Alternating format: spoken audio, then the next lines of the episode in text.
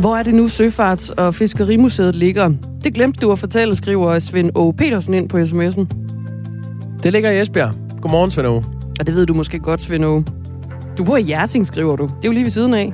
Ja, men ved du hvad, hvis det uh, handler om lige at få lidt uh, reklame for lokalområdet, så er det, uh, så er det fint med mig. Vi giver et shout-out til Esbjerg og Hjerting. Og Svend O. Petersen. Tak ja. for sms'en. Og det bliver et punktum i uh, følgetongen om spækhuggeren, der lige nu uh, ligger og... Ja, guderne må vide, hvad den laver, men den er i hvert fald nok ved at, øh, at takke af. Vi kan kalde det et punktum for i dag. Det er helt sikkert en historie, der ruller videre. Det er det klart. Det er jo noget af et, et optrin, når en spækhugger øh, ligger nærmest på... Ja, så, så langt inden, at den er gået på grund. Øhm, i den, den her kommende time af Radio 4 Morgen kommer vi blandt andet en tur til Shanghai med øh, Katrine Mosegård Hansen, som er dansker og bor i Shanghai. Og det gør vi, fordi Shanghai er lukket totalt ned. Øh, det er byens 25 millioner indbyggere er sendt i isolation øh, på grund af coronasmitte. Og hjemmefra kan de så se og høre droner flyve rundt med opfordringer fra myndighedernes side til, at man skal blive indenfor. Man må ikke engang gå ud på altanen og synge eller råbe. Og det er der altså også nogen, der gør, fordi de simpelthen er så øh, frustrerede over at sidde i deres lejligheder.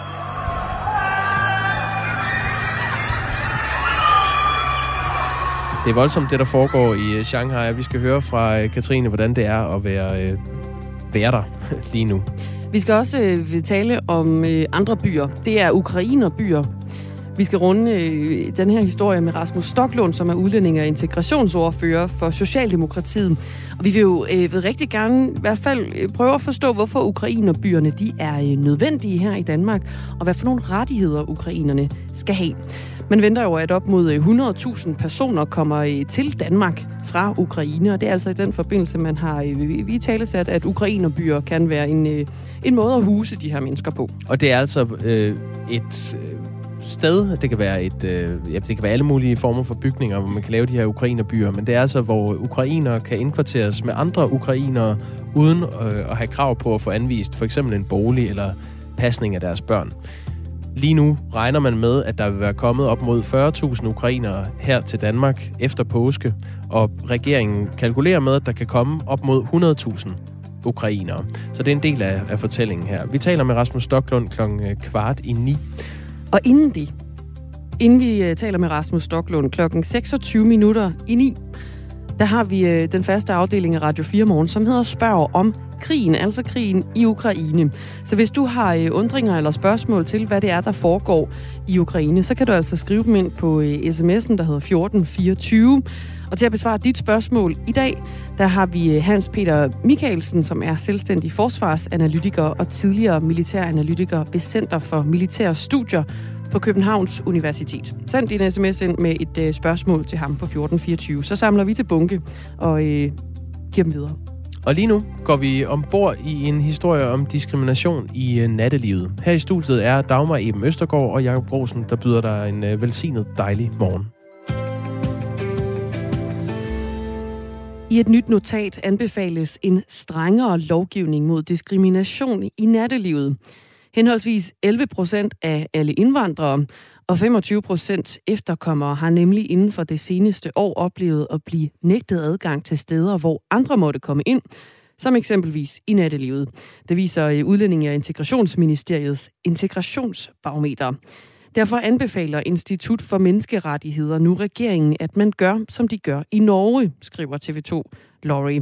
I Norge der er der nemlig mulighed for, at en alkoholbevilling kan tilbagekaldes for en periode, hvis bevillingshaveren eller en ansat under bevillingshaveren dømmes for diskrimination. Rasmus Brygger er leder af etnicitetsteamet i Institut for Menneskerettigheder. Godmorgen. Godmorgen. Hvorfor anbefaler I, at man giver kommunerne mulighed for med afsæt i ligebehandlingsnævnets afgørelse at kunne fratage natklubbernes alkoholbevilling i en periode? Altså i, øh, i de tal, som I også selv nævner, kan man jo høre, at det er et ret øh, udbredt problem, at øh, forskellige minoriteter, blandt andet dem med anden etnisk øh, herkomst, de øh, bliver udelukket fra at, at gå i byen. Øh, vi har samtidig prøvet at se på, hvad har der egentlig været af sager inden for, øh, for ligebehandlingsnævnet. Der har været omkring øh, de 60 sager inden for de sidste 10 år. Så vi kan se, at der er øh, relativt få klager, Og vi kan også se, når vi gennemgår de her sager, at typisk, hvis øh, man så bliver fundet skyldig i at diskriminere, så får man en, øh, en bøde på omkring 5.000 kroner. Og der øh, tror jeg, at de fleste godt kan se, at øh, 5.000 kroner i en bøde øh, til en værtsklub netop er det, der gør den store forskel. Så øh, der skal strengere midler til, og, øh, og der mener vi, at det her med at kigge på alkoholbevilling kunne, kunne være en rette vej frem. Og hvorfor, hvorfor er det den rette vej frem? Hvad, hvad, kan, det, hvad kan det gøre?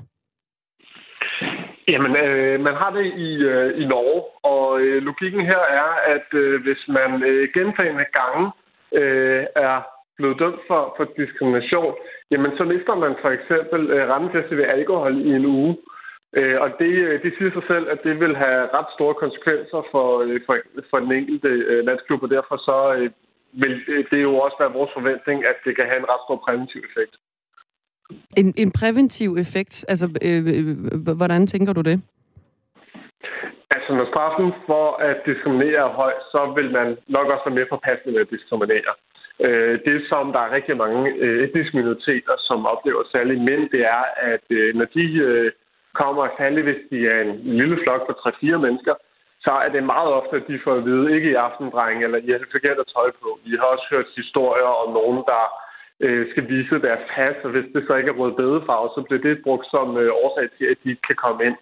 Øh, og det, øh, den slags er ulovligt, øh, men øh, hvis det ikke bliver øh, straffet tilstrækkeligt, så, øh, så er der ikke klar nok incitamenter til, at man overholder loven, og det er jo det, som, som øh, en, en klar konsekvens kan gøre. Tal fra Ligebehandlingsnævnet viser, at der på fire år øh, bare har været 34 anmeldte sager. I 22 af de her 34 sager, der har Ligebehandlingsnævnet afgjort, at der har været tale om diskrimination på baggrund af etnicitet, hudfarve eller race, når gæster er blevet nægtet adgang til for eksempel en natklub. I de sager, der kan øh, klagerne se frem til godtgørelse. I øh, en af sagerne, der fik en øh, mand med tyrkisk oprindelse en godtgørelse på de her øh, 5.000 kroner. Man har allerede mulighed for en godtgørelse jo, når ligebehandlingsnævnet vurderer, at der har været tale om diskrimination på, på baggrund af etnicitet, hudfarve eller race. Hvordan kan det være, at, at, at godtgørelser ikke er nok? Vi kan jo se på, på omfanget af det her problem, og det er der også utallige eksempler på, der er fremme i, i medierne og på sociale medier, at, øh, at det her problem stadig eksisterer. Derfor skal man jo se på, hvad kan man gøre yderligere. Og en af de steder, hvor man så kan skrue, jamen, det er jo ved at øh, sørge for, at konsekvensen ved ikke at overholde loven, den er større. Og hvorfor vil det, at man kan fratage natklubberne deres alkoholbevilling? Øh, øh, jeg sadler lige om igen her. Hvis du nu skulle anmelde noget, vil du så egentlig tænke over straffen i det, du anmeldte det? Det vi hører øh, fra de etniske minoriteter, mange af dem er jo i kontakt med os. Vi har øh, sådan en rådgivningslinje, som man kan ringe ind til, hvis man har oplevet diskrimination. Øh, og, og det, som vi hører generelt fra etniske minoriteter, er, at der er en, øh, en følelse af, at det alligevel ikke gør nogen forskel, at man klager. Og derfor så er der jo behov for at, at se på, hvordan kan, kan, kan der jo være, øh, være et eller andet, der kan skubbe på for, at vi kan se, at øh, okay, når jeg klager, så kan vi faktisk se, at, at der er nogen, der ændrer adfærd på det. Og det er, jo, det er jo der, hvor de der 5.000 kroner øh, nok ikke er tilstrækkeligt til, at en nok kommer til at sadle op. Rasmus Brygger er altså leder af etnicitetsteamet i Institut for Menneskerettigheder, og vi taler med ham, fordi at øh, der i et nyt notat anbefales en strengere lovgivning mod diskrimination i nattelivet. Henholdsvis 11 procent af alle indvandrere og 25 procent af efterkommere, de har inden for det seneste år oplevet at blive øh, nægtet adgang til steder, hvor andre de måtte komme ind, og det er eksempelvis i nattelivet. Og derfor så anbefaler Institut for Menneskerettigheder nu regeringen, at man gør som i Norge, skriver TV2 Lorry. I Norge der er der nemlig mulighed for, at en alkoholbevilling kan tilbagekaldes for en periode, hvis bevillingshaveren eller en ansat øh, dømmes for, øh, for diskrimination. Hvor lang tid skal sådan en periode vare? I, øh, i Norge øh, er erfaringen, at man, øh, man for eksempel gør det i en uges tid.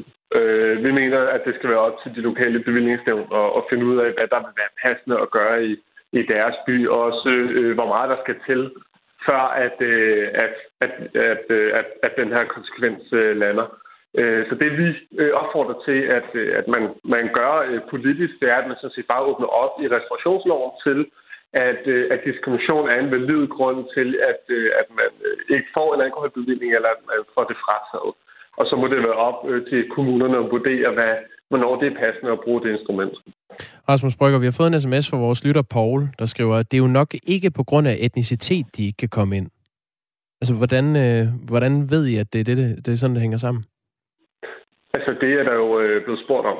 Øh, man kan sige, det, det er jo typisk, når vi, når vi kigger på, på diskrimination, øh, og så særligt en anden så er der et par ting, som spiller ind. Øh, køn, ved vi, øh, spiller en rolle. Det her, hvis man er i, er, er i kørestol eller har et andet handicap, øh, kan også spille en rolle. Og så kan etnicitet altså også spille en rolle, som, som jeg også nævnte med de eksempler, som var nævnt før. Øh, det kan jo være, at, at lytteren tænker på, at, øh, at det er fordi, at, øh, at, at der er nogle unge øh, mænd med anden etnisk herkomst, som også laver ballade på natklubberne, og det er årsagen. Og det kan man sige, ja, det er der jo ikke nogen tvivl om, at, øh, at, at der kan være, øh, at der kan spille ind, og der er jo øh, nogle grupper, som laver mere ballade end andre. Men nu er loven i det her land jo indrettet sådan, at bare fordi, at der er nogen med samme hudfarve som dig, som laver ballade, så betyder det altså ikke, at det skal gå ud over dig. Og, øh, og derfor så er det jo altså vigtigt, at vi også sørger for, at, at øh, loven bliver overholdt, og at der ikke diskriminerer, heller ikke fordi, at der er nogen, der, der ligner nogen, der også har brun hud, som laver ballade. Øh, og det, det er derfor, vi foreslår, at der skal hårde konsekvenser til. Og er, er du overbevist om, at folk, som oplever diskrimination, overvejer, hvilken straf natklubben får, øh, før de så vælger at anmelde? Det handler jo ikke om den godtgørelse. Det er, det, det er sjældent, vi hører, øh, at, at, at det handler om, at man, man godt vil have nogle penge i selv. Det handler jo i sidste ende om, at man godt vil have, at der er en straf, og at, øh, at man ikke kommer til øh, at ændre adfærd. Og det er jo netop det, at ved at man tror op for, for, for straffen, jamen så er der også større sandsynlighed for, at, øh, at man ændrer adfærd. Så lød det fra øh, Rasmus Brygger, som er leder af etnicitetsteamet i Institut for Menneskerettigheder. Tak for det. Selv tak. Både Radikale Venstre og SF de er klar til at ændre restaurationsloven, så restauratører eksempelvis kan få frataget deres øh, alkoholbevilling, hvis de gentagende gange diskriminerer i nattelivet. Det står klart i to forslag, som partierne her har stillet, og som skal behandles den 19. april i Folketinget.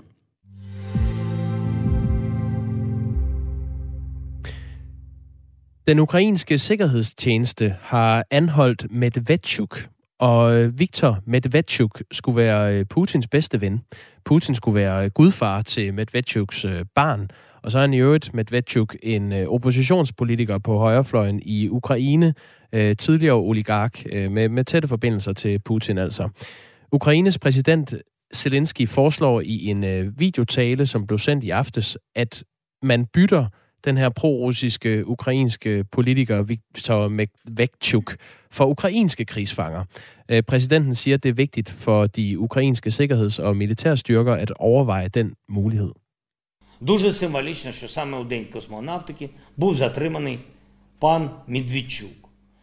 Han siger her, Zelensky, det er meget symbolsk, at Medvedchuk blev tilbageholdt på kosmonautikkens dag. det var nemlig øh, kosmonautikkens dag, åbenbart, ja. i, øh, i går. Som øh, jo er almen kendt, kosmonautikkens Den er i, øh, i det østlige, øh, den, den mere østlige del af verden øh, øh, mere kendt der. Det er sådan en, en russisk dag, og det er blandt andet øh, kosmonauten Yuri Gagarin er jo en, øh, en national held i den forbindelse, og han sagde under sin første opsendelse, kom lad os gå. Og de ord bruger han så i øh, sin tale her, Zelensky. Han siger, han gemte sig i 48 dage og besluttede til sidst at flygte ud af landet. Men de berømte ord, kom lad os gå, virkede ikke for denne kosmonaut. Jeg mener, det var meget kynisk af ham at bruge den militære kamuflage. Og det er så fordi, at øh, Medvedchuk her, han øh, blev, da han blev fanget, havde han uniform på, militær uniform. Han forsøgte at kamuflere sig på denne måde, siger Zelensky. Det er en soldat og en patriot, så hvis Medvedchuk valgte en militær uniform til sig selv, falder han ind under krigstidens regler. Jeg foreslår, at Rusland udveksler sin fyr med vores mænd og kvinder i russisk fangeskab. Derfor er det vigtigt, at vores retshåndhævende og militære agenturer også overvejer denne mulighed. Og så adresserer han Rusland direkte og siger, vi finder alle. Lad Medvedchuk være et vejledende eksempel til jer. Hvis selv den tidligere oligark ikke kunne redde sig selv, så er det overflødigt at tale om meget mere simple kriminelle fra den russiske provins. Vi får alle. Så det her det er noget af en skalp for øh, ukrainerne, at de har fanget ham her, Medvedchuk. Og der er, han har i øvrigt lagt et billede ud på sine øh, sociale medier, øh, Zelensky, af Medvedchuk, hvor han øh, er lagt i håndjern. Klokken er 20 minutter over 8. Du lytter til Radio 4 morgen. Og nu skal vi til Shanghai i Kina, som øh, de seneste uger er gået fra at være en øh, pulserende metropol til at være en spøgelsesby med desperate borgere, som er hengemt i deres egen bolig. Coronasmitten er nemlig accelereret hastigt i verdens tredje største by, og fordi den kinesiske regering har indført nul-tolerance over for smitten, er Shanghai helt eller delvist lukket. Byens 25 millioner indbyggere er sendt i isolation, og hjemmefra kan de så se og høre droner flyve rundt med opfordringer fra myndighedernes øh, side. Her er det et øh, klip fra YouTube, som blandt andet engelske The Guardian har bragt.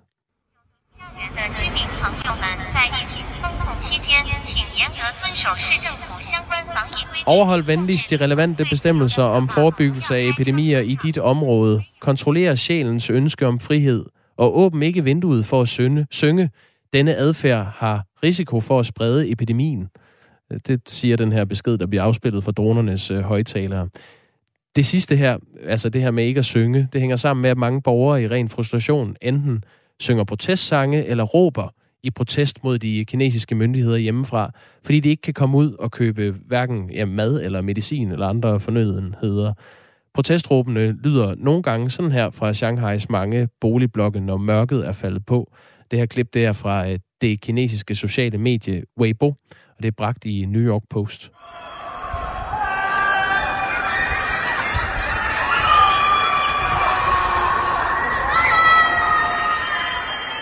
På de tomme gader i Shanghai går robothunde rundt og beder folk om at blive indenfor. Øh, det her klip det er fra mediet South China Morning Post, og det lyder altså sådan her, når en robothund patruljerer gaderne i Shanghai.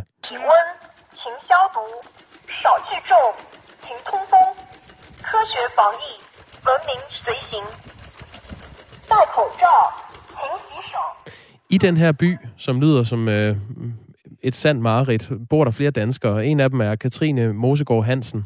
Godmorgen til dig. Hej, godmorgen. Er, er det så slemt, som, øh, som det lyder?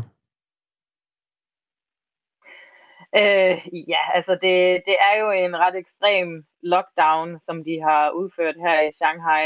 Øh, jeg har ikke selv set eller hørt de, øh, de ting, som du lige har, har vist med videoerne der. Øhm, men, men jo, det, det er ret øh, ekstremt og, og ret strikt øh, i forhold til nok Europa i hvert fald. Du øh, arbejder som HR Business partner, partner i et øh, kinesisk firma, som hedder øh, Kuhom, og du har boet øh, fire år i øh, Shanghai. Hvordan er din situation lige nu? Ja, jamen lige nu, der, øh, der har vi været i, i lockdown siden den 1. april i min del af byen. Øhm, og altså først der fik vi at vide, at det skulle være en fem dages lockdown, og øh, så efter de der fem dage, så, øh, så blev det så udskudt på ubestemt tid. Så, øh, så sad vi alle sammen derhjemme og, og ventede på at skulle få at vide, hvornår at, øh, at lockdown den ville blive løftet. Øhm, nu har vi så endelig fået at vide, at, øh, at det nok sandsynligvis er to uger mere i den her lockdown, men det kommer an på ens, øh, der hvor man bor, og ens lejlighedskompleks, om man har nogle smittesager eller lignende. Øh, så for eksempel i min lejlighedskompleks, der har vi Øhm, der har vi en smittesag, og så fik vi at vide, at vi skulle være herinde i 14 dage mere. Så det er sådan lidt frustrerende, man sidder bare og venter på nyheder og, og få at vide, hvornår man skal ud af den her lockdown. Kunne I på nogen måde komme ud, hvis I ville? Øh, vi kommer ud, når vi skal testes. Så øh, går man ud på gaden og, og får en coronatest der, sammen med ens naboer. Øh, men ellers så kan man ikke øh, gå udenfor på gaden. Øh, ens port Øh, den er låst til, til gaden, og, og der er også nogle sikkerhedsvagter i hvert lejlighedskompleks. Øh, så nej, vi kan ikke gå udenfor. Er, er der simpelthen låst? Ja, der er, der er låst på, på porten ud til gaden. Vores lytter Katarina spørger, hvis de ikke engang må handle, hvordan kan de så få mad? Stakkels, stakkels mennesker. Hvad, hvad gør I? Ja. Ja, jamen øh, der er mange forskellige måder at få mad på. Øhm, det, der er normalt i Kina, det er, at de har rigtig mange online butikker og, øh, og apps, hvor at man kan bestille takeaway.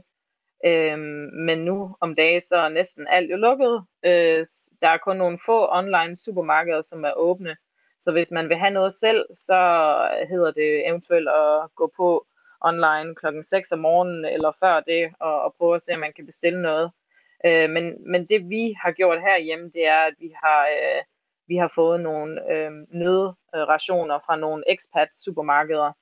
Øh, og ellers så kommer regeringen også med lidt mad fra, øh, øh, fra de frivillige arbejdere, som, som arbejder i hvert lejlighedskompleks, og det er sådan lidt mere basalt med mælk og æg og ris osv. Og så videre. øhm, men ellers så det, de gør nu, det er, at de, øh, de laver nogle gruppe øh, indkøb i hele lejlighedskomplekset. Øhm, så det, det er sådan, ja, det er meget øh, basalt, hvad man kan få i forhold til sådan individuelle køb. Da Danmark var hårdt ramt af coronasmitte, var der jo ofte pressemøder med oplysninger om, hvad, hvad myndighederne og regeringen havde tænkt sig i forhold til lockdown. Hvor, hvor ofte er det, I bliver oplyst om, øh, om jeres lockdown? Ja, jamen, øh, jeg tror, det har været sådan cirka hver tredje eller hver femte dag, øh, noget i den dur. Øh, der har været også mange rygter øh, iblandt os, altså expats og, øh, og øh, ja, de almindelige borgere generelt. Øhm, men, øh, men der, vi hører ting på sådan den lokale plan, men også på den nationale plan. Øhm, så jeg vil sige sådan, ja, en gang hver tredje eller hver femte dag, der hører vi nogle, nogle updates. Ifølge Udenrigsministeriet bør rejsende til Kina være opmærksomme på, at andre byer også vil kunne rammes af lignende lockdowns, øh, så fremt covid-19-smitten breder sig. Også byen øh, Chilin i det nordlige Kina er ramt af fuld lockdown. Og i de her områder tillades det altså ikke at forlade hotel eller hjem, hvilket kan give udfordringer i forhold til lægehjælp eller medicin eller øh, ja, basale øh, livsfornødenheder. Der er løbende aflysninger af flyafgange, herunder også internationale flyafgange. Øh, hvilken bekymring sidder du og din kæreste med nu, når I ved, at I skal være i lejligheden i 14 dage mere? Ja, jamen altså, vi har faktisk fået at vide, at øh, hospitaler og så videre, de er åbne, hvis der skulle ske noget. Vi har også en veninde, som er sygeplejerske på et hospital herude, så vi ved, at de arbejder, og at øh, de stadigvæk øh, kører rundt i hospitaler. Så det er vi egentlig ikke sådan, så bekymret for.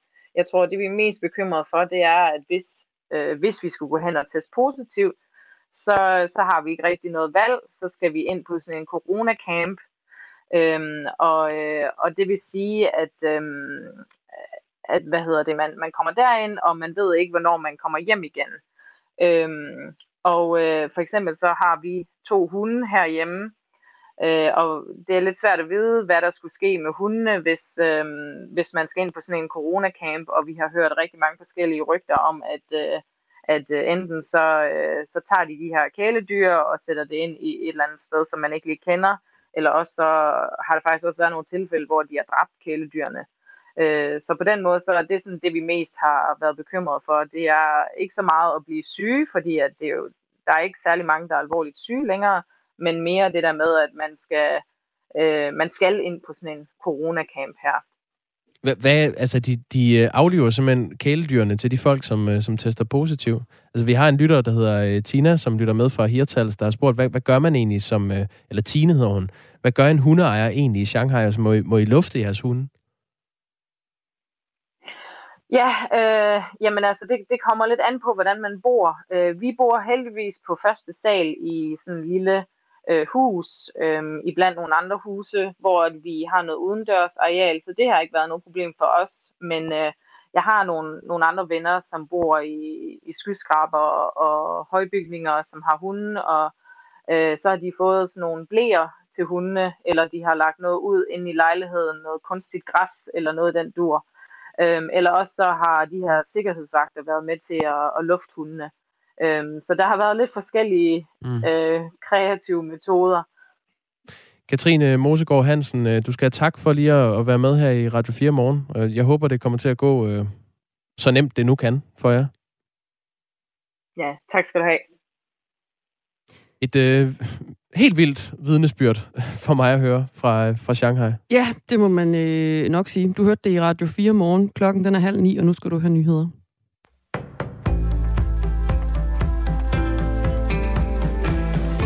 Der er stor efterspørgsel efter muligheden for at trække sig fra arbejdsmarkedet via retten til tidlig tilbagetrækning, også kendt som Arne-pensionen. Næsten 45.000 danskere har søgt om retten til at forlade arbejdsmarkedet før pensionsalderen. Af dem har omkring 33.000 fået tildelt retten til at trække sig tilbage. Beskæftigelsesminister Peter Hummelgaard siger, vi er jo øh, rigtig, rigtig glade for og stolte over den øh, mulighed og den ret, vi giver folk med, med lange og hårde arbejdsliv bag sig, at kunne trække sig tilbage på en øh, ordentlig og værdig måde, inden at de er blevet så øh, udslidte og så syge, at, øh, at de reelt øh, ikke har øh, noget valg længere og må forlade arbejdsmarkedet på en rigtig kedelig måde som, øh, som så også mærker dem hele seniortilværelsen igennem. Så det er vi jo rigtig stolte over. Vi synes kun, det er rimeligt og retfærdigt. Aftalen, der var en af regeringens store valgløfter, står til at koste 2,4 milliarder kroner i 2022.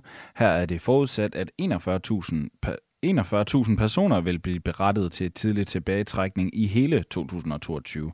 Men Peter Hummelgaard mener ikke, at ordningen er ved at løbe løbsk. Der er ikke noget, der tyder på, at, øh, at vi har skabt en ordning, der løber løbsk. Altså tværtimod vil jeg sige, at, øh, at øh, både søgningen og tildelingen af ret øh, er på et meget, meget kontrolleret niveau. Det har været muligt at ansøge om Arne-pensionen siden 1. august sidste år.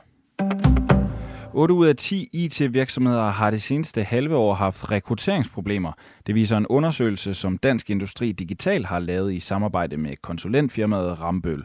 Samtidig forventer hver anden virksomhed, at rekrutteringsproblemerne vil blive større i løbet af de næste fem år. Og den akutte mangel skal der findes en løsning på, mener Rikke Seberg, der er branchedirektør for øh, Dansk Industri Digital. Fordi der er utrolig store gevinster for samfundet og for de enkelte virksomheder, hvis det er, de digitaliserer deres virksomhed. Det kan de kun gøre, hvis det er, at de har IT-specialister til rådighed. Softwarevirksomheden Systematic er en af de virksomheder, der er ramt af problemet. Særligt inden for det seneste år til halvandet er det blevet slemt, fortæller HR-direktør Rikke Rønnav. Vi er nødt til at strække nogle, nogle projekter ud i tid, som vi måske kunne have, eller som vi helt sikkert kunne have leveret hurtigere, hvis vi havde haft den bemanding, vi gerne ville have. Så på den måde kan du sige, mister vi jo noget omsætning øh, i forhold til, hvad vi kunne have, have lykkedes med, hvis vi havde haft de medarbejdere, vi, øh, vi egentlig godt kan se, at vi kan bruge. Thomas Damkjær Petersen, der er formand for Ingeniørforeningen IDA, der repræsenterer IT-ansatte, peger på uddannelse og udlandsk arbejdskraft som løsninger. Vi har softwareingeniøruddannelsen som den største IT-uddannelse i Danmark, og dem har der altid været kæmpe stor efterspørgsel på. Og det vi oplever lige i øjeblikket, det er, at vi har ingen arbejdsløshed inden for området og at firmaerne rent faktisk prøver at stjæle en andens medarbejdere for at få dem til at kan man sige, udfylde de huller, de har hos sig selv. Og det er uholdbart på både kort og lang sigt. Vi er nødt til at få noget arbejdskraft til, til landet på den korte sigt, og på den lange sigt, så skal vi have oprettet flere IT-uddannelsespladser i Danmark. Ukraine har tilbageholdt Ukra- den ukrainsk pro-russiske oppositionspolitiker Viktor Medvedchuk, og Volodymyr Zelensky håber at lave en fangeudveksling mellem Medvedchuk og ukrainske fanger. Jeg foreslår Rusland at bytte jeres fyr her for vores drenge og piger, der er i russisk fangeskab, det siger han ifølge nyhedsbyrået AFP. Den 67-årige Medvedchuk er i Ukraine anklaget for landsforræderi, og han anses for at være allieret med Ruslands præsident Vladimir Putin.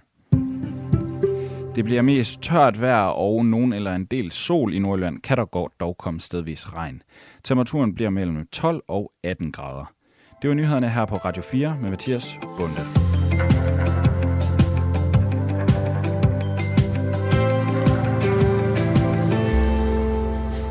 ...26 minutter i 9 er øh, klokken, og du har tændt for Radio 4 morgen, hvor vi nu vender os imod vores faste element, i udsendelsen. Det hedder Spørg om krigen, og det er altså øh, den afdeling, hvor du kan byde ind med dine spørgsmål, og så sender vi dem øh, afsted videre til en øh, kyndig person, som ved noget om krigen i Ukraine. I dag der har vi allieret os med øh, Hans Peter Mikkelsen, som er selvstændig forsvarsanalytiker og tidligere militæranalytiker ved Center for Militære Studier på Københavns Universitet. Godmorgen, Hans Peter Mikkelsen. Hans Peter Mikkelsen. Godmorgen. Satellitbilleder viser øh, en øh, 13 km lang militærkonvoj med pansrede køretøjer, artillerisystemer og en række lastbiler med forsyninger, som øh, bevæger sig i sydlig retning gennem det østlige Ukraine. Øh, du har vurderet, at den inden længe når frem til frontlinjen ved Donbass-regionen, altså helt over i, øh, i øst. Hvad betyder den her øh, militærkonvoj for, for krigen i, øh, i Ukraine? Ja, det betyder formodentlig, at øh, Rusland nu prøver at sætte realt ind på at øh, fuldstændig erobre de her to øh, øh udbryderrubrikker, Lukansk og Donetsk i Donbass-regionen. Men vi skal huske nu, at øh, de her satellitbilleder blev gjort i søndags, og der var billederne taget i fredags. Så jeg vil da forvente, at de her enheder, de nu er klar til indsats, og vi hører også, at der har været en del kampe ned omkring Donetsk. Så jeg vil næsten gætte på, at de er øh, allerede indsat, eller i færd med at blive indsat i området nu. Du, har jo vel, du er jo velkommen til at byde ind, hvis du øh, lytter med på det her til Spørg om krigen. Du sender sms'er ind øh, til 1424, og så er Hans Peter Mikkelsen altså klar til at øh, svare på dine spørgsmål. Ja, og vi har tidligere her i programmet omtalt øh, Viktor Medvedchuk, øh, som er en pro-russisk-ukrainsk politiker, i øvrigt øh, bedste ven angiveligt med, med Vladimir Putin. Han, øh, Putin skulle være gudfar til Medvedchuks barn. Øh, han er altså blevet taget til fange af øh, Ukraine i går, og øh, nu vil Zelensky gerne øh, bytte ham med ukrainske krigsfanger. Så send ham til Rusland, og så kan de få nogle øh, ukrainer retur. Og der er flere, der spørger, hvad, hvad har han gjort, ham her Medvedchuk? Øhm, kan du fortælle lidt om det, øh, Hans Peter Mikkelsen? Det jeg faktisk ikke. Jeg har godt læst det, men det er ikke noget, jeg ved noget om. Jeg er, øh, fokuserer sådan på de militære forhold, for det er ligesom mit fagområde. Og der er rigtig mange andre aspekter i den her øh, krig, som det er som jeg ikke, øh, det vil jeg ikke begynde at gætte på. Nej, ved du hvad, det, det er helt en ærlig sag. Så vil jeg lige sige, at han har været i øh, husarrest siden maj 2021, efter Ukraine havde anklaget ham for højforræderi. Så der, der er foregået et eller andet der. Han har også været øh, lidt aktiv omkring øh, annekteringen af, af Krim, øh, og det er så der, han, da øh, Rusland øh, invaderede Ukraine, formået at slippe fri, og så har han været på, øh, på fri fod siden, indtil de nu har, har fanget ham. Så det, det, det svar, vi kan give her. Det, det svar, vi kan give her.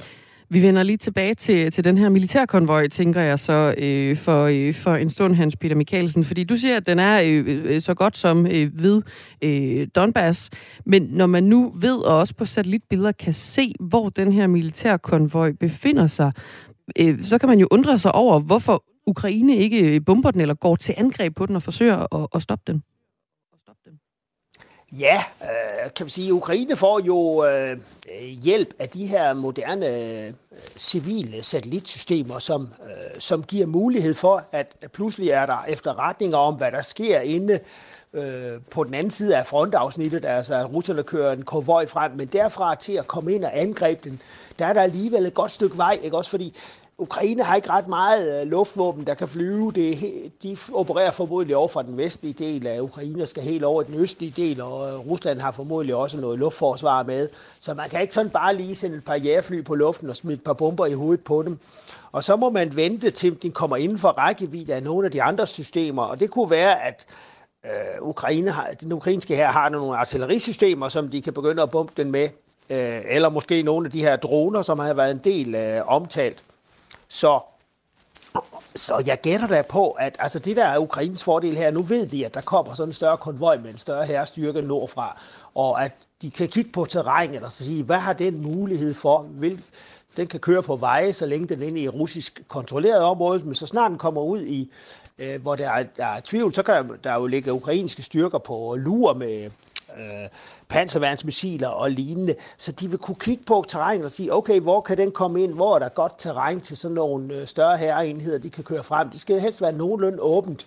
Du kan ikke køre sådan en herreenhed frem igennem en skov, eller du kan heller ikke køre den hen øh, bare lige over en, øh, en flod eller lignende, så de kan kigge på terrænet og sige, okay, her er der nok nogle gode steder til at prøve at angribe den, og det har de så haft tid til, så det vil jeg formode, at de, de planlægger, men igen, vi får sådan sporadisk sparsomme oplysninger deroverfra, så vi ved, vi får ligesom øh, nogle øh, enkelte brikker til et større puslespil, og så prøver vi at lægge og se et helt billede, men det er vanskeligt at se præcis, hvad de gør i øjeblikket. Med det artilleri, som øh, ukrainerne øh, ligger inde med, som jo ikke nødvendigvis lige er, er fly, de kan flyve over den her konvoj med, øh, hvor tæt skal konvojen så øh, på, før ukrainerne rent faktisk kan angribe, og det giver mening at angribe? angribe. Ja, den skal nok inden for en øh, øh 15-20 km, og så skal man jo være sikker på, at den, den er i noget åbent terræn, så man ikke, hvis man nu sender sådan en større øh, mængde artillerigranater ned i hovedet på den, så vil det, skal man jo helst ikke ramme øh, ukrainer, der bor i øh, huse lige ved siden af og lignende, vel? Så det skal jo planlægges sådan, hvor der er noget åbent terræn, så der ikke sker nogen, øh, øh, der er nogle ukrainer, der kommer og bliver dræbt ved det. Så, så det kræver noget planlægning. Altså det, der er fordelen for ukrainerne, er jo, at de har befæstet stillinger nede i området, og de kan ligesom øh, forberede sig på. Altså forsvaren har, har altid fordele ved, at han kan forberede sig med stillinger og øh, beskyttelse og lignende, og man plejer at sige, at angriberen skal have en styrkeforhold på 3 til 1. Det, der så er til angriberens fordel, det er, at han vælger tid og sted. Så på et eller andet tidspunkt, hvis forsvaret nu har gravet sig ned og ligger klar og har ligget klar i adskillige uger og begynder at blive trætte, så kan man pludselig komme med et øh, angreb på et øh, bestemt sted og lægge rigtig mange enheder, eller lægge tyngde, som det hedder militært, og så kan man måske slå hul. Så øh, det er sådan de generelle ting, man kan sige om det, men ellers igen, så er det, øh, vi får sådan sparsomme oplysninger om, hvor der er kampe om, men vi har ikke overblik over, mm. hvor styrkerne præcis står henne. Allan spørger på øh, sms'en 1424, som man altså er velkommen til at byde ind på, hvis man har spørgsmål til krigen, og dig, Hans Peter Mikkelsen, selvstændig forsvarsanalytiker. Han spørger, hvorfor har Rusland ikke luftherredømmet, når de har cirka 100 gange så mange fly og missilsystemer til rådighed?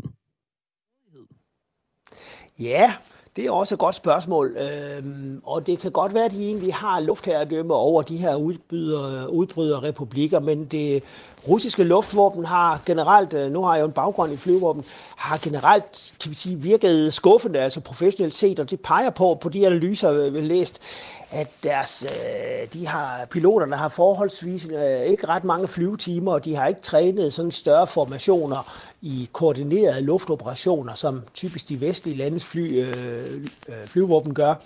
Øh, og så har øh, ukrainerne haft en række luftforsvarsmissilsystemer, som de har anvendt dygtigt, og så har de fået mange af de her øhm, Stinger-missiler, blandt andet og andre, altså skulderbårende øh, luftforsvarsmissiler.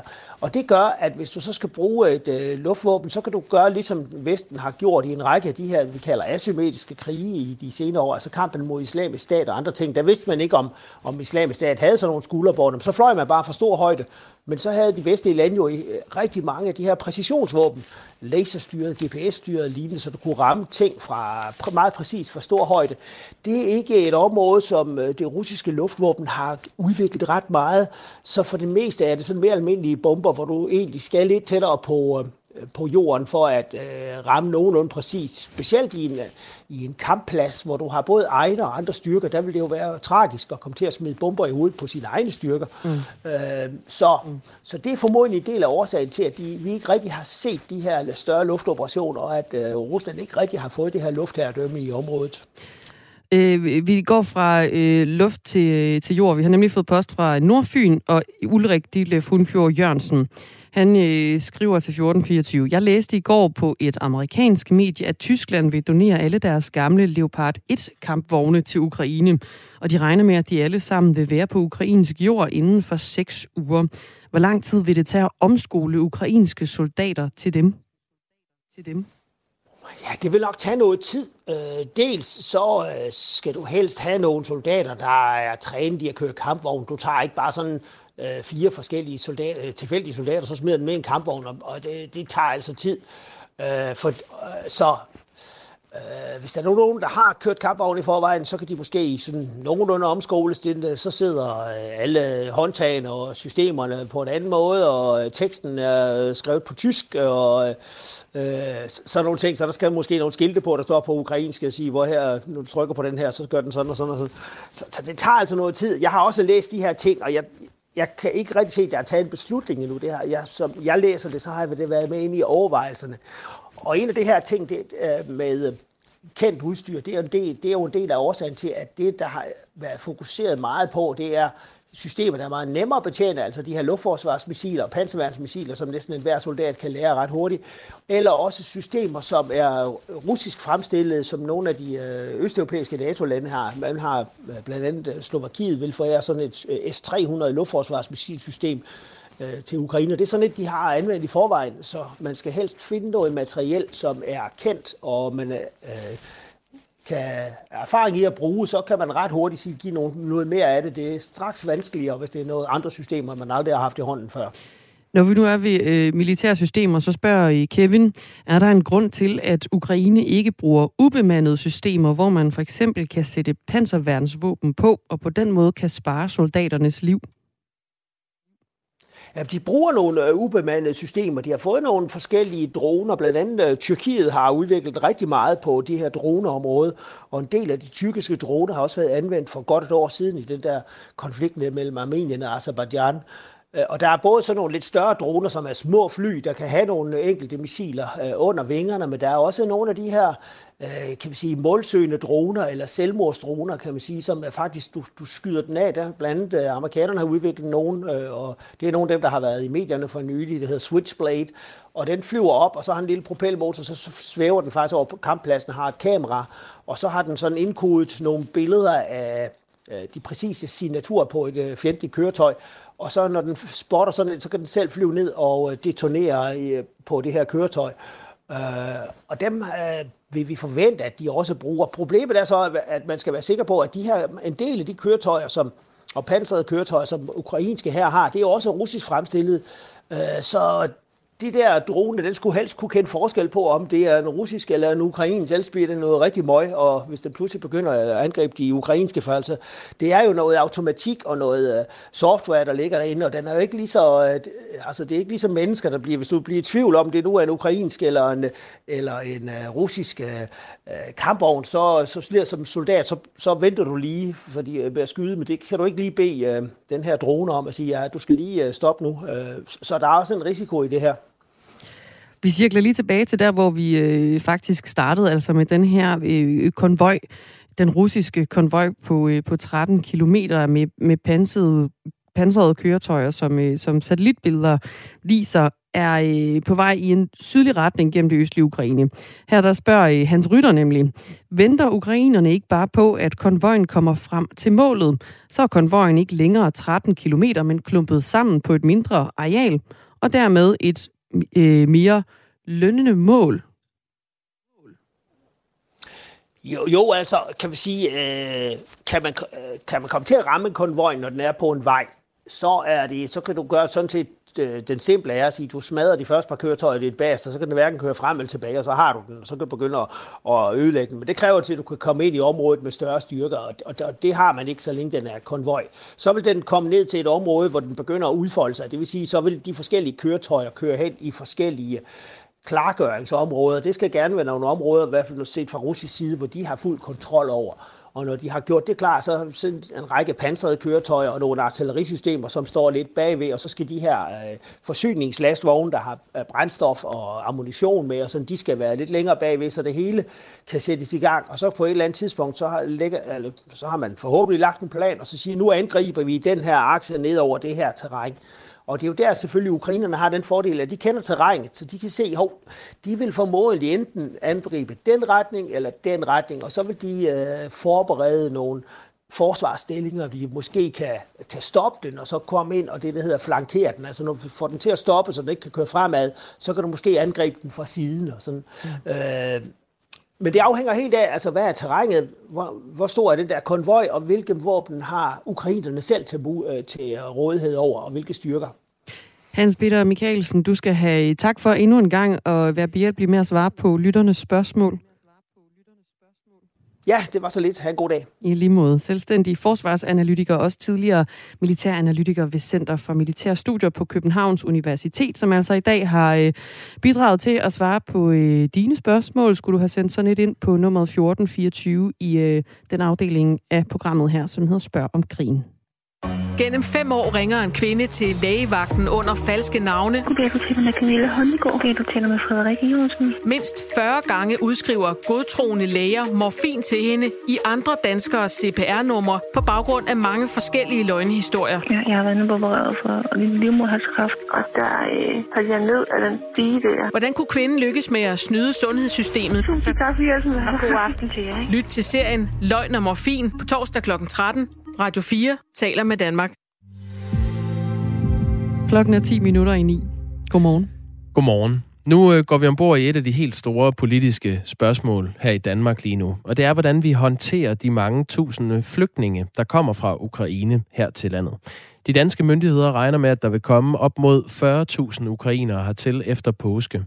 Og øhm, at, at det vil der være efter påske, vil være op på 40.000. Og regeringen kalkulerer med, at der kan komme op mod 100.000 ukrainere til Danmark i alt.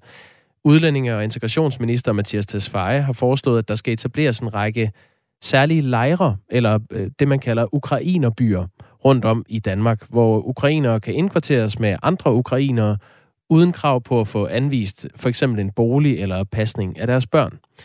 Rasmus Stoklund er udlændinge- og integrationsordfører for Socialdemokratiet, og med her i programmet nu. Godmorgen. Godmorgen. Hvorfor er det nødvendigt at lave de her ukrainerbyer? Jamen det er det jo desværre fordi, at det er så stort et antal mennesker, der nu kommer på meget kort tid. Altså det er jo flere hundrede mennesker, der kommer i, igennem en længere periode, er kommet til Danmark hver dag fra Ukraine. Og øhm, der er jo altså en, en begrænsning på øh, den ekstra kapacitet, der er i vores velfærdssamfund. Alene sådan noget som boliger. Der er der jo relativt få tusinde, eller var der relativt få tusinde ledige boliger, inden krigen begyndte, og de er lynhurtigt fyldt op. Og derfor så er man nødt til at tænke i helt nye baner, når man skal håndtere det lige pludselig at skulle huse øh, op mod 100.000 mennesker i løbet af ganske kort tid, hvor at tidligere, når vi har modtaget flygtninge, så har det dels været et meget lavere antal mennesker, og dels så har det været fordelt over en meget længere periode, at de så er ankommet. Minister Mathias Tesfaye har forklaret til Berlingske, at tanken er, at øh, der måske kan være dagtilbud og undervisning for børnene på ukrainsk i de her ukrainerbyer, og at det ikke vil være lukkede lejre, så folk kan frit forlade området, men så siger han, at vi bliver nødt til at holde lidt igen med normal adgang til de danske velfærdsydelser. Ministeren har samtidig sagt, at de mennesker i Danmark, der har brug for lægehjælp, skal have lægehjælp, og udmeldingen fra ministeren går på tværs af en række ministerier, hvor det vil være nødvendigt at ændre øh, lovgivningen i så fald. Rasmus Stoklund, hvilke rettigheder skal ukrainere, der bor i ukrainerbyer, ikke have? Jamen, nogle af de rettigheder, man nok ikke vil få, det er for eksempel sådan noget som, øh, normalvis, hvis man kommer til Danmark som flygtning, så vil man jo ret hurtigt efter, at man fik sin opholdstilladelse, så vil man jo få mulighed for at få sine børn i en dansk daginstitution. Man vil blive anvist en almindelig bolig, og man vil komme i gang med øh, at få sprogundervisning på dansk, og man vil få hjælp til at søge jobs. Og der er nogle af de ting, hvor at der er nødt til at blive lagt lidt buffer ind, fordi systemet er simpelthen ikke gearet til at kunne håndtere så mange øh, mennesker, som ja, og potentielt øh, jo flere end 100.000 mennesker, men altså i første omgang så er estimatet de her 40.000, som I nævnte efter påske, at vi når op på det. Øh, det er systemet ikke gearet til at kunne løse, og det er derfor, at, at der så er den her idé om for eksempel at øh, ansætte nogle af de ukrainske kvinder, der kommer, øh, og som hvis der er nogle af dem, der for eksempel har arbejdet i en børnehave i Ukraine, at de så kommer til at arbejde i en ukrainsk børnehave øh, i Danmark, faktisk. Sådan at, at de ukrainske børn, de går sammen, og at det så er det, der er udgangspunktet i starten. Og det er jo for at undgå, at velfærdssamfundet det knækker sammen, og for at undgå en situation, hvor at øh, for eksempel øh, danskere, der øh, har børn, som er ved at nå vuggestuealderen, og hvor barslen er slut, at de ikke får en melding om, at der desværre ikke er flere pladser i nogle daginstitutioner i deres kommuner, fordi de er nu givet væk til øh, ukrainske flygtninge. Det er jo, det er jo ikke, er det en det er jo ikke alle ukrainerne, der, der potentielt vil skulle bo i en ukrainerby. Nogle øh, vil få anvist en bolig og, og for eksempel en institutionsplads til deres barn på helt almindelig vis i en kommune. Øh, har de så de samme rettigheder som danskere, dem der, der får det? Der, altså, der er nogle uafklarede spørgsmål i det her, fordi der vil også være noget forskel på, hvornår man er ankommet. Øhm, så jeg vil være helt ærlig at sige, at der er ret mange uafklarede spørgsmål om, hvad det er for nogle præcise rettigheder, man får, og hvor skillelinjerne går. Og det er jo nogle af de ting, som Folketingets partier skal drøfte efter påske, når der kommer nogle oplæg fra ministerierne, som de jo sidder og arbejder på højtryk på i øjeblikket, de forskellige ministerier, der er relevant, og det er mange ministerier, der er relevant i den mm. her sammenhæng. Men kommer der så ikke et, et A- og et B-hold, øh, Rasmus Stocklund, af ukrainer? Altså hvis de ukrainer, der tilfældigvis ender i en ukrainerby, for ringere vilkår end de andre? Vores mål er jo ikke, at de skal være der for evigt, og vores forhåbning er jo også, altså, det er klart, det er den for alle, at det er en meget midlertidig situation det her, men hvis så det trækker ud, så er det ikke meningen, de skal blive der. Så er det jo meningen, at vi langsomt så skal bruge den her buffer, som Ukrainerbyerne er tænkt som, til at kunne indsluse dem i det almindelige samfund øh, med tiden. Men det er bare for at prøve at skabe lidt buffer, og skabe lidt, øh, ja, lidt, øh, lidt luft, så den offentlige sektor og, øh, Men i starten vil det så og, resultere og i, at nogen har bedre rettigheder end andre? Ja, det kan du godt sige. Det vil det jo, altså, fordi de ukrainer, der er kommet i dag, de har jo, og som har fået opholdstilladelse nu, de har jo nogle andre vilkår, end dem, der kommer om en måned, for eksempel. Vi har talt med øh, Radikale Venstres udlændinge- og integrationsordfører Katrine Oldag, og hun er skeptisk over for at give øh, ukrainerne i ukrainerbyerne færre rettigheder end de andre. Det øh, siger hun, og så henviser hun så til de bosniske flygtninge, som kom til Danmark i 90'erne. Dengang der isolerede vi de bosniske flygtninge, fordi vi havde den her forestilling om, at de meget hurtigt ville tage tilbage øh, til Bosnien. Og dengang der, øh, der udskød vi jo simpelthen bare øh, sat deres øh, integration fuldstændig i stå i to år, hvor de mere eller mindre øh, spildte deres tid ved bare at sidde og kugelure øh, i de der lejre. Er der ikke en risiko for, at det kan gå lige sådan her?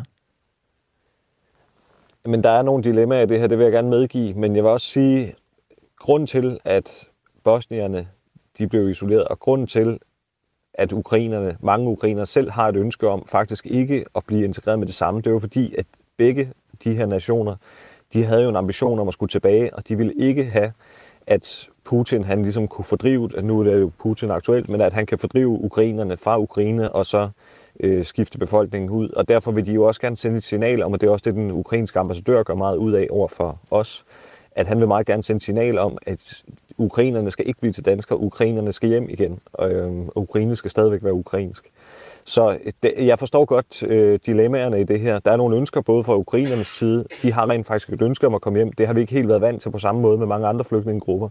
Øhm, samtidig så skal vi selvfølgelig have dem til at fungere ordentligt i samfundet. De kommer ikke til at kunne bo i ukrainerbyer, eller skal ikke bo i ukrainerbyer i 10 år og, og leve på ukrainsk. Men kan de komme til at bo i ukrainerbyerne i, i, lad os sige, to år, øh, Rasmus Stocklund? Det tør jeg simpelthen ikke sætte nogen øh, tid på, altså fordi det her det er meget indledende. Der har været et møde om det her med øh, Folketingets partier lige før, at mange gik på påskeferie.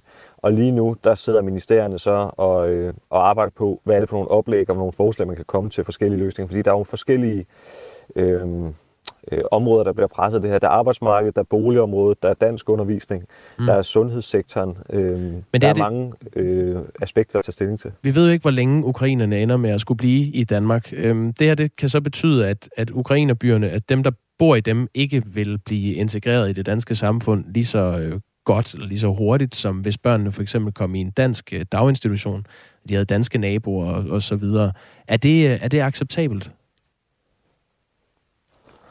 Jeg tror, vi må sige, at lige nu, der er første prioriteten at sørge for, at folk de har tag over hovedet, og det er et så stort antal mennesker, der kommer på meget kort tid, og vi er trods alt et lille land.